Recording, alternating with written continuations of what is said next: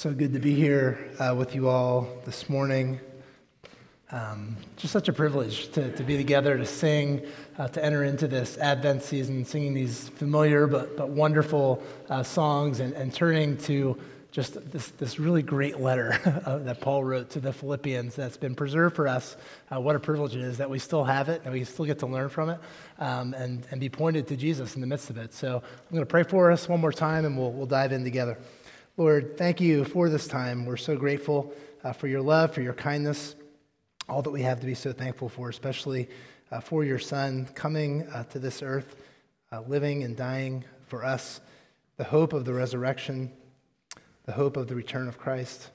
And Lord, in all these things, we pray we will be reminded today and that you would grow us uh, through your word, uh, that your Holy Spirit would work among us. Please help me and please help all of us. We pray in Jesus' name. Amen. Well, about 15 years ago, uh, Catherine and I purchased our first home, and I was very nervous about this purchase for several reasons. One being just the amount of, of money that's involved, especially the first time you buy a house, you're like, this is so much money, this feels so crazy. Uh, but the other reason was the fact that, that I was really the furthest thing uh, from a handy person, I, and I just didn't know that, that I would be able to fix anything uh, that broke ever uh, in the house. Well, both of these concerns came to an ugly head uh, one day right after we moved in, uh, where I, I, I, realized not only did we buy this home, but also you need to buy a bunch of things to, to help take care of the house, including uh, on this day a lawnmower. And after a lot of hemming and hawing, I, I spent about $90 for the cheapest lawnmower uh, that I could find. And soon after that, uh, I, I got it out and I mowed our lawn for the first time. Now, at our old house, some of you were at our, our old you know, little townhouse, uh, we had the smallest lawn, I think, of, of all time. Uh, but this did not stop me on that day from manufacturing a crisis. At some point, I don't remember why, I had to turn the mower off and then, and then try to turn it back on again. And I tried, you know, pushing the little primer button and then pulling on the cord, but the cord just would not budge. It, se- it seemed like the thing was broken already. And I, and I had zero confidence in my ability to fix it, and everything just seemed too overwhelming to me. So I, so I marched into the house, and I forget the exact words, uh, but I believe I announced to Catherine, the lawnmower is broken. We shouldn't have bought this lawnmower, and we shouldn't have bought this house in very calm, measured way.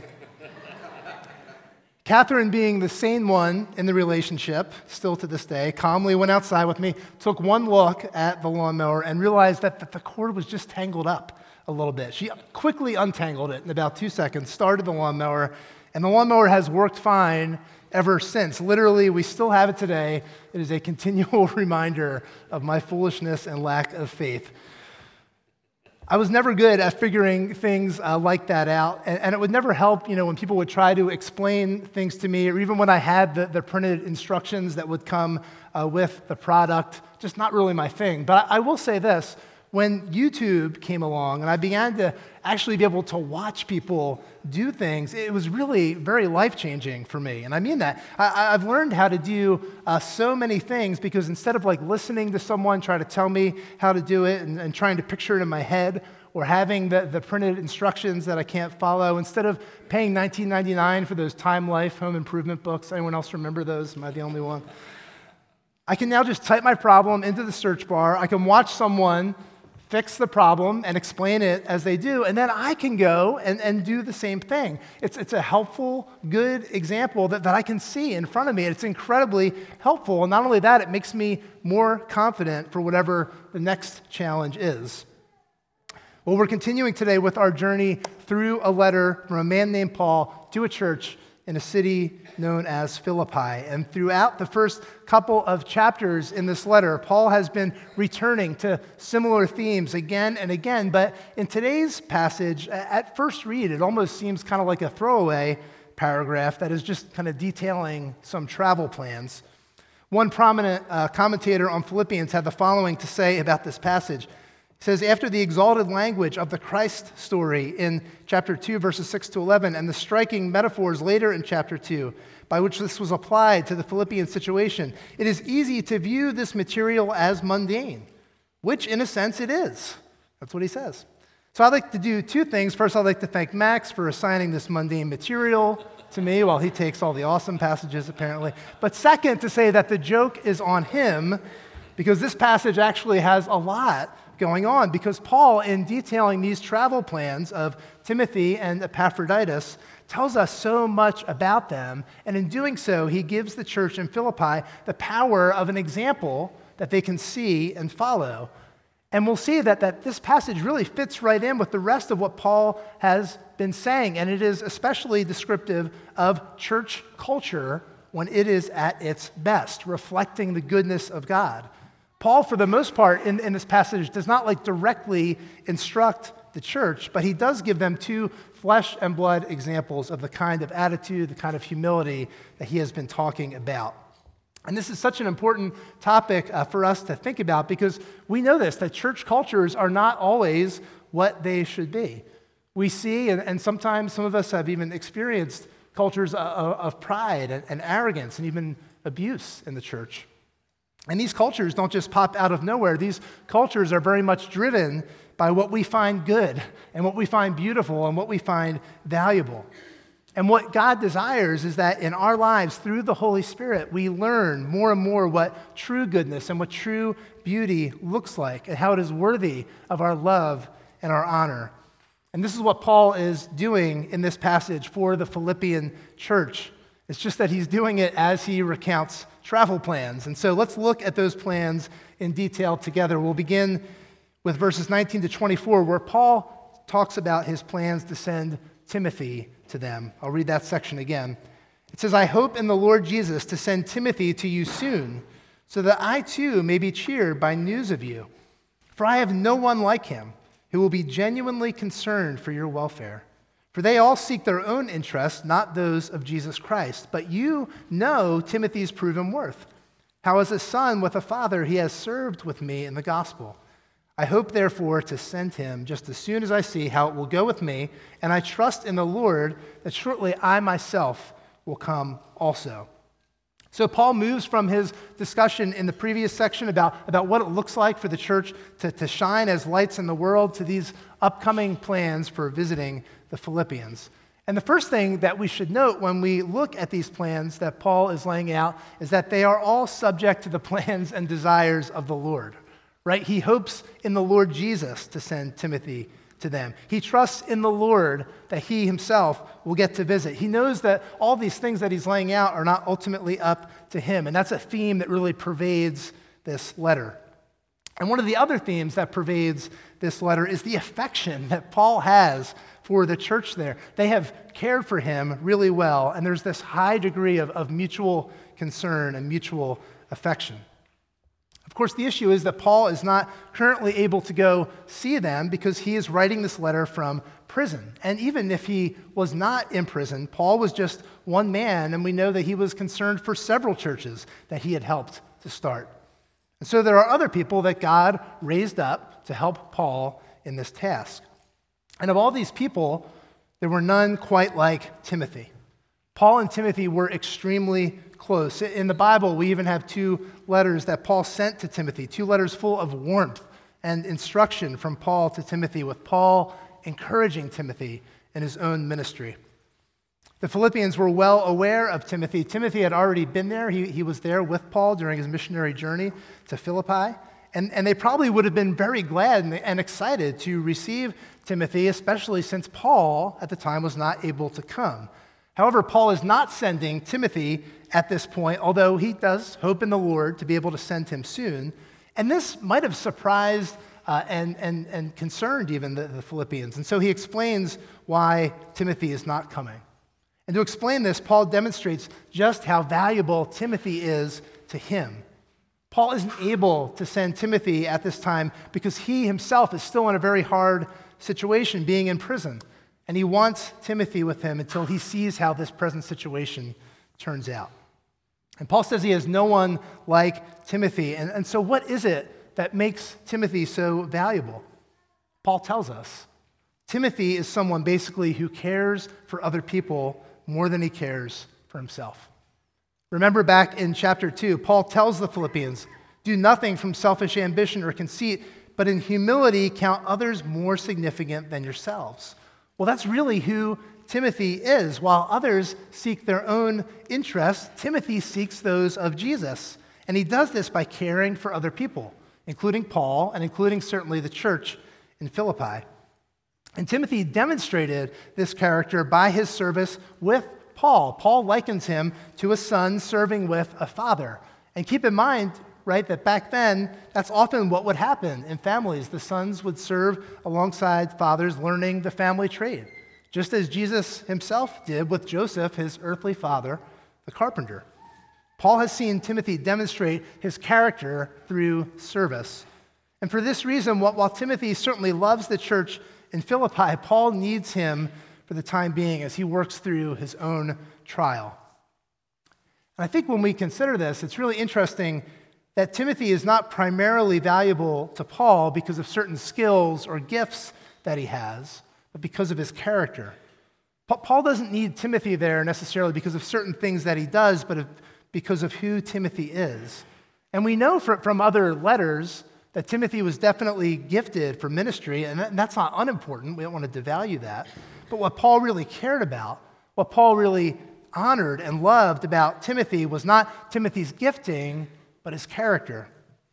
And reading about what, what Paul commends Timothy for got me thinking about what we normally commend one another for in, in our culture. And I think it's, it's safe to say that as a culture, our, our default is, is to value skill and, and power and productivity and results over character.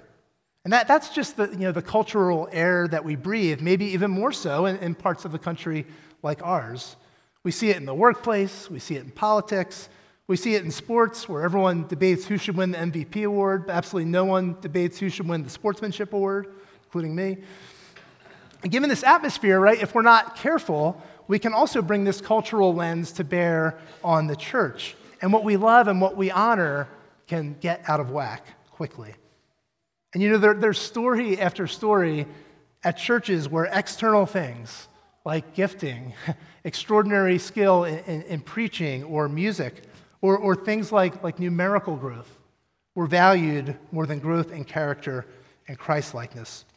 And eventually, you know, very often these ministries end up imploding, leaving all kinds of pain and destruction in their wake. You can, you can read and listen to stories of churches like this, and they're worth paying attention to because of the lessons that these situations hold for all of us. This can be a temptation for any church. It can be a temptation for Meadowcroft. For example, it might be harder to see on, on a holiday weekend, but our, our, our church is larger than it was 10 or 15 years ago. And that, that's not a bad thing. We're, we're really glad for everybody who is here. But in those seasons of growth, it's especially important not to kind of get blinded by those external markers of growth, but continuing to value the marks of, of true health in the church. The, the depth of, of character and the depth of growth and becoming more and more like Jesus and seeing and treasuring Him. And an understanding that, that any growth that, that does happen is due to God's good pleasure and not due to, to people or leaders that have like figured something out that others haven't.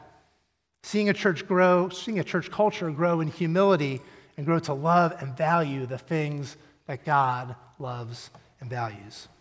And that's what Paul is after here as well. Paul desires that the Philippian church would grow in valuing and loving the right things, in loving Jesus and imitating Jesus. And so Timothy is a model of what this looks like. And that, and that seems to be why Paul is talking about Timothy so much, even though Timothy himself is not able to visit.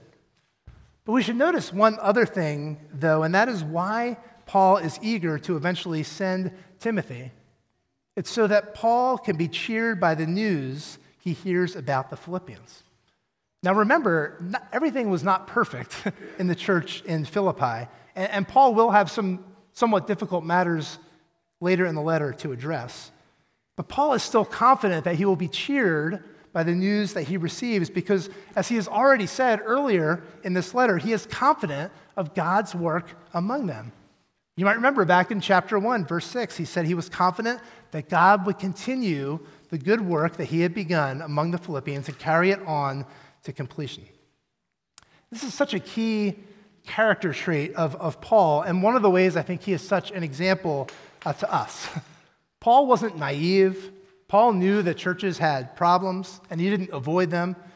But the failures and weaknesses of the churches that he ministered to did not lead Paul into cynicism. He continued to have eyes to see the work of God in their midst. And that was true not only in Philippi, which was a relatively healthy church, but even at a church like the one in Corinth, where there was all kinds of crazy stuff going on that he needed to address. Paul noted the evidence of God's work in their midst. And as we think about how this section of Philippians helps us to consider what, what the culture of the church should look like, I think one of the marks of a, of, a, of a healthy church culture is that the people in the church don't become cynical about the church and other people in the church, even after living together in a church family for a long time and seeing one another's faults and weaknesses. In a healthy church culture, the temptation towards cynicism will be replaced not by, by being naive, not by pretending that everything's awesome all the time, but by confidence in the good work of God among his people. Paul saw lots of things happen in the churches that he helped to start, and yet he continued to know and believe that God was at work. And the prevalent note of his ministry and his letters, even when he says hard things, is that he is rejoicing in God's work among un- imperfect churches and imperfect people. And Paul turns his attention in the second part of our, uh, of our verses to another one of these imperfect people who was being transformed by the grace of God. And that person's name is Epaphroditus. Verse 25 says, I have thought it necessary to send to you Epaphroditus, my brother and fellow worker and fellow soldier and your messenger and minister to my need. For he has been longing for you all and has been distressed because you heard that he was ill. Indeed, he was ill, near to death. But God had mercy on him, and not only on him, but on me also, lest I should have sorrow upon sorrow. I am the more eager to send him, therefore, that you may rejoice at seeing him again, and that I may be less anxious. So receive him in the Lord with all joy, and honor such men for he nearly died for the work of Christ, risking his life to complete what was lacking in your service to me. So, in this section, Paul describes everything that their friend Epaphroditus has been through. And to understand why this is significant, again, we need to appreciate the context.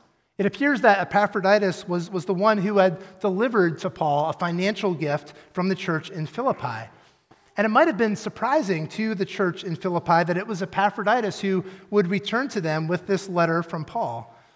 We can tell from, from the context of the letter that, uh, as we have said, that the Philippians may have been expecting a visit from Paul or, or failing that from Timothy.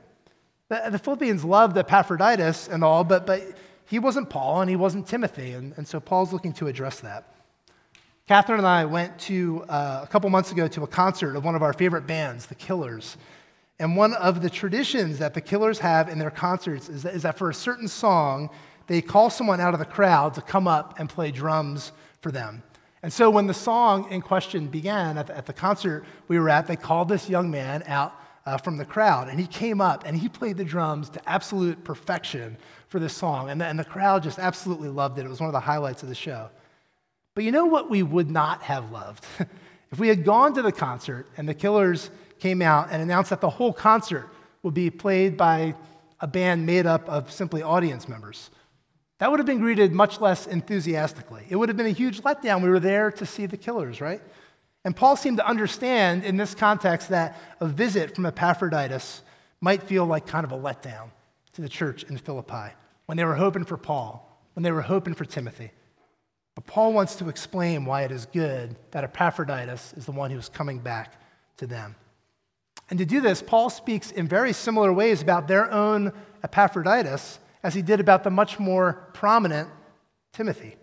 He says five things to demonstrate how he feels about Epaphroditus. The first three about his relation to Epaphroditus that he is a, a brother, meaning that they are united together in their belief in Jesus. That he is Paul's fellow worker, meaning that he has joined Paul in his ministry. And that he is Paul's fellow soldier, showing that he has endured much in the ministry. The last two words then remind the Philippians that, that he has been their representative with him. He's, he's the one who brought the message, he's the one who ministered to Paul's need. presumably by delivering this gift from the Philippians. And much like Timothy, Epaphroditus has displayed his character through the way that he shows his concern for the needs of others. First, by, by delivering the gift to Paul, but also for what he went through to do so. Paul says that, that Epaphroditus nearly died for the work of Christ. And he tells us that he was ill and he was near to death. Piecing these things together, it seems that Epaphroditus became ill, possibly on his way to deliver the gift to Paul, but yet he kept going. He continued out of his concern for Paul. And Paul even says at the end of the passage that Epaphroditus risked his life to complete what was lacking in the service of the Philippian church to Paul. And when Paul says that, he, he's not criticizing the Philippian church. He's just saying, look, somebody had to be the one to deliver the gift, and that, and that Paul needed people present with him to help him. And the whole Philippian church couldn't do it because they were separated by distance. And so Epaphroditus is the one who stood in and bridged the gap. And if he hadn't done what he did, the Philippian church would not have been able to care for Paul in the way that they did. And then what happens is when Epaphroditus becomes ill, he becomes very distressed. But he's not distressed, according to Paul, because he's sick. He's distressed because he knew that his friends heard that he was ill. He was worried that they were worried. And again, we see the character of Epaphroditus. Even though he was very sick, he was still thinking of others more than he thought of himself. We can only imagine how happy this made Paul. That this person from a church that he had helped to start was becoming more and more like Jesus by caring for other people. And God added to this joy that Paul had by healing Epaphroditus. And we see here, this was not like the sniffles that Epaphroditus was healed from. He was ill and near to death. And it's easy to forget that medical treatment back then was not as reliable as it is now. And so Paul was very obviously seeing God's mercy towards Epaphroditus. God was merciful towards Epaphroditus and merciful towards Paul. Because you can imagine how difficult it would have been for Paul if Epaphroditus would have died as a result of trying to help Paul. But God showed his kindness to both of them. And now that Paul has had this joy, he wants to share this joy with Philippi, and that is part of why he is sending Epaphroditus back. Paul knows that Epaphroditus belongs in Philippi, and he wants to see him back home safely. And he wants the church in Philippi to not be disappointed that it's not Paul, that it's not Timothy, but to rejoice in the mercy of God shown in Epaphroditus returning home to them. Paul wants to make sure that Epaphroditus' return is everything that it should be because he tells them that Epaphroditus is worthy of their honor and that they should honor him and others like him. And so again, we see that even here in Paul's travel plans, he is caring for and instructing the Philippian church. We said earlier that, that Paul is addressing specifically the culture of the Philippian church, that he wants them to be a church that loves and honors the things that God honors and loves.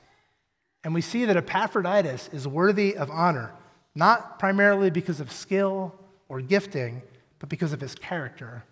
A character that is imperfectly but truly reflecting the character of Jesus.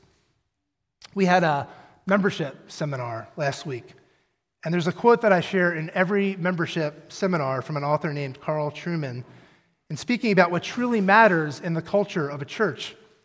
And he said this He said, The church has survived throughout the ages, not just or even primarily because of the high profile firework displays of the great and the good, but because of the day to day faithfulness of the mundane, anonymous, nondescript people who constitute most of the church and who do the grunt work and the tedious jobs that need to be done. History does not generally record their names, but the likelihood is that you worship in a church which owes everything humanly speaking, to such people. Timothy and Epaphroditus were two such people, although their names actually were recorded. And Paul wants them to honor people like this because these are the people that matter so much to the true, lasting flourishing of the church. And just as the church in Philippi is called to honor Epaphroditus and those like him, there's a similar call here for us as well. Part, part of living together as a church is having eyes to see those serving, to honor them, and to imitate them. There's a lot to be thankful for here at Meadowcroft. One thing I'm thankful for in this season is that God is allowing us to identify and train several new deacons and several new shepherding servants to help us care for the church. One of the best things about this process has been receiving all the nominations and looking through them and being reminded of how many people in the church are already serving in this way. People serving in, in children's ministries, AV, administration, greeting, Bible study, small groups, so much more, including just informally and organically being people who, who check in on others and pray for one another and care for one another. And I'm so glad in receiving these nominations that the church has eyes to see these things and to honor these things together. And to the extent that Meadowcroft honors these people who sacrificially serve, that ends up saying a lot about the church and helps to set the trajectory for the church as we more and more come to honor and love the things that God honors and loves. It's one of the ways that, that God changes us and grows us. As many teachers throughout church history have, have pointed out, going back at least to Augustine in 400 AD, we are very much shaped by what we love and what we revere and what we think highly of. And God is in the business of changing what we love and what we revere. And this passage in Philippians puts that change on full display with, with Timothy and Epaphroditus, two people who have been transformed by Jesus. And this passage also speaks to another transformation that is easy to miss. In fact, I missed it until a commentator pointed it out. And that is the transformation in Paul. We see this transformation right throughout the New Testament. And we see it in this passage when we see, when we consider how highly Paul speaks of Epaphroditus, his brother, his fellow worker, and fellow soldier. See, as you consider how Paul speaks about Epaphroditus, consider who Paul once was. He tells us right after this in chapter 3, which Max will begin covering, Lord willing, next week. He says, If anyone else thinks he has reason for confidence in the flesh, this is Paul speaking, I have more. Circumcised on the eighth day of the people of Israel, of the tribe of Benjamin, a Hebrew of Hebrews, as to the law, a Pharisee, as to zeal, a persecutor of the church, as to righteousness under the law, blameless. The old Paul, Saul, would never have associated with somebody like Epaphroditus. Because a Pharisee like Paul would have considered Epaphroditus a Gentile dog, almost subhuman not worthy of his acknowledgement, let alone respect or brotherhood or partnership in ministry. But Paul has been changed because he encountered Jesus. See, Paul was once beholden to the way that the world saw and valued people. But Jesus changes all of that. Jesus changed what Paul found valuable and worthy of love and worthy of honor. As we said earlier, our, our first few songs today indicate to us you know, we are coming into a, season that the church refers to as the Advent season. And one of the things we do in the Advent season is that we remember that Jesus came to this earth.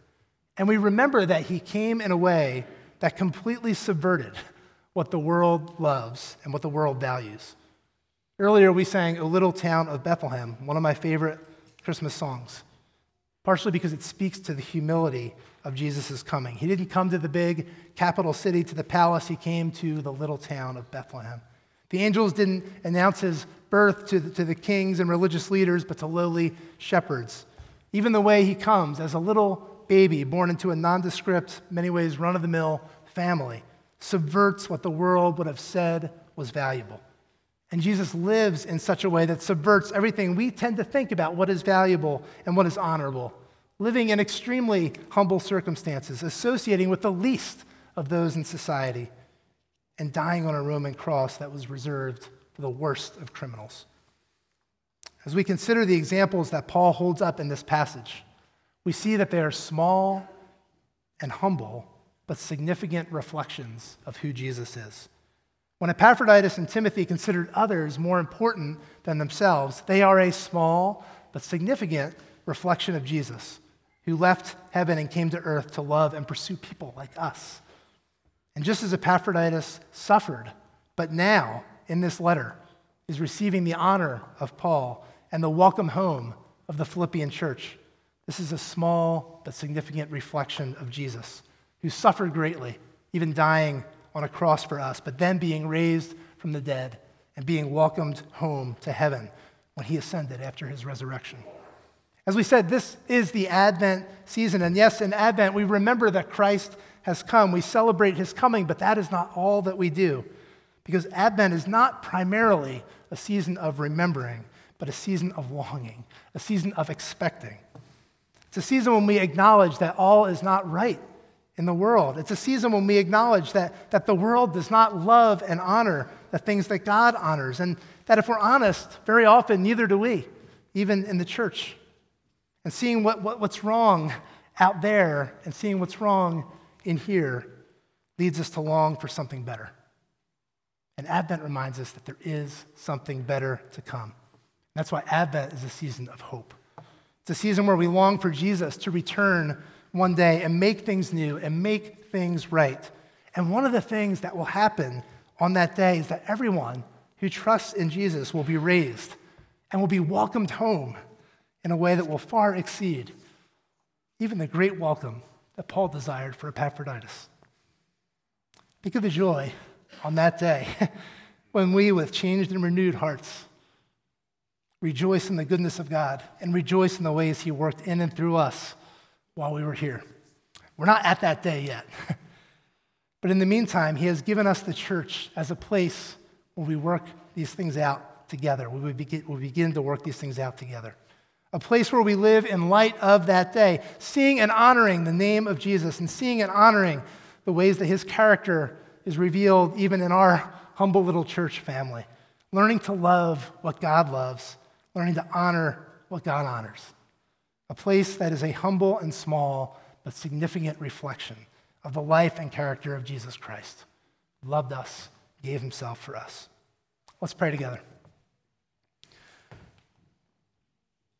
Lord, what else can we say? We are so thankful for Jesus, and we are so thankful that he came to this earth, and we are so thankful that he is coming back.